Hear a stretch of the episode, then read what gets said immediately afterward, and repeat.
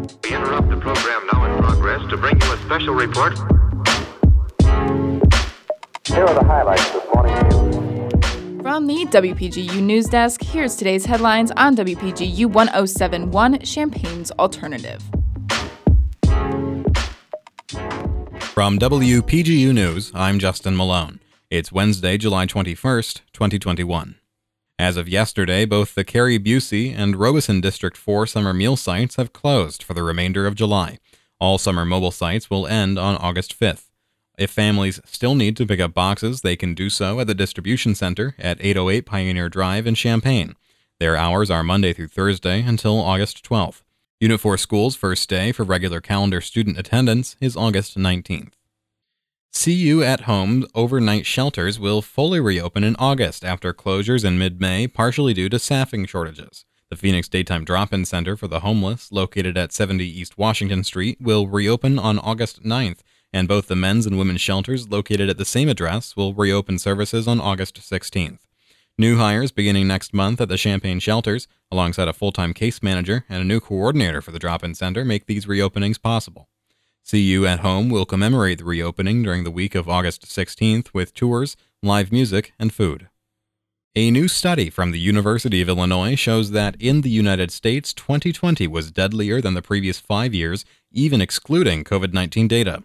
Sheldon Jacobson, a computer science professor, and Janet Jokela, acting dean at the U of I School of Medicine, published their study this week, the first to focus on non COVID related deaths in 2020. The research shows that certain demographics were affected more than others. U.S. men aged 15 to 64 experienced more than 42,000 excess deaths unrelated to COVID 19 than in the past five years, whereas women experienced only 16,000 additional deaths. Jacobson says the odds of dying of something other than COVID 19 for those under 65 jumped significantly in 2020, pointing to men aged 15 to 24, whose death rate from non COVID 19 causes was 18% higher than the last five years. Jokela says more research is needed to understand the structural reasons for these increases so the right responses can be chosen. Illinois Representative Rodney Davis was selected for the January 6th Select Committee to investigate the deadly insurrection on Capitol Hill.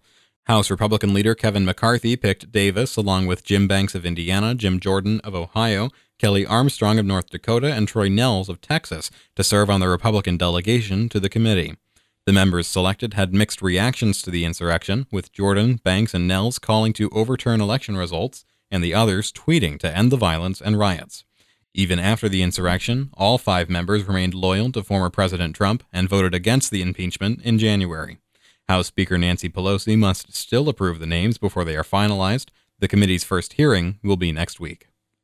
The commercial spaceflight company owned by Jeff Bezos, Blue Origin, completed its 16th suborbital flight yesterday, marking the first time the company has attempted a crewed flight.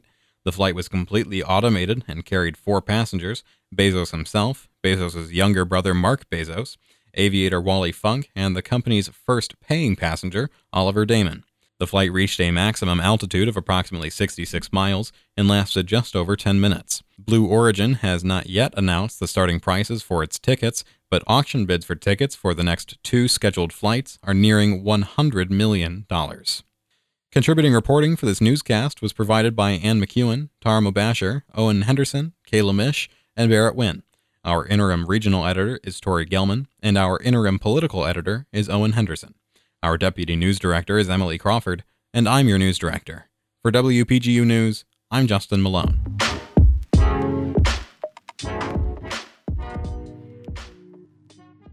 This newscast was brought to you in part by the Illinois Rural Health Association. The Illinois Rural Health Association invites all rural healthcare administrators, clinicians, and grad students to the 32nd Annual Educational Conference.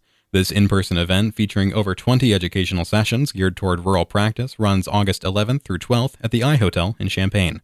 Registration and a full conference brochure can be found at www.ilruralhealth.org.